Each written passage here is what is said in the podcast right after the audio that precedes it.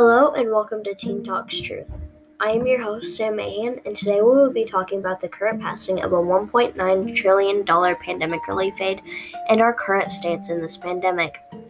Yesterday, our Senate voted on whether or not we should pass through a $1.9 trillion relief aid bill.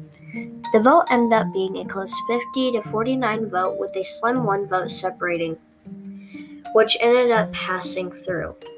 Since the beginning of this year, our cases have gone down dramatically.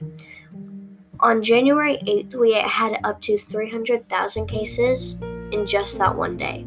Now we are down to a steady and hopefully decreasing 65.6 thousand cases.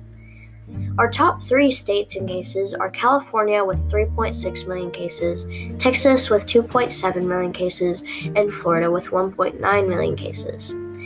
These cases should not go up dramatically with our new vaccines out. Right now, we have about 2.5 million people in each state that are vaccinated with a growing margin. But some states are even doing better than that with a growing interest in the va- new vaccine.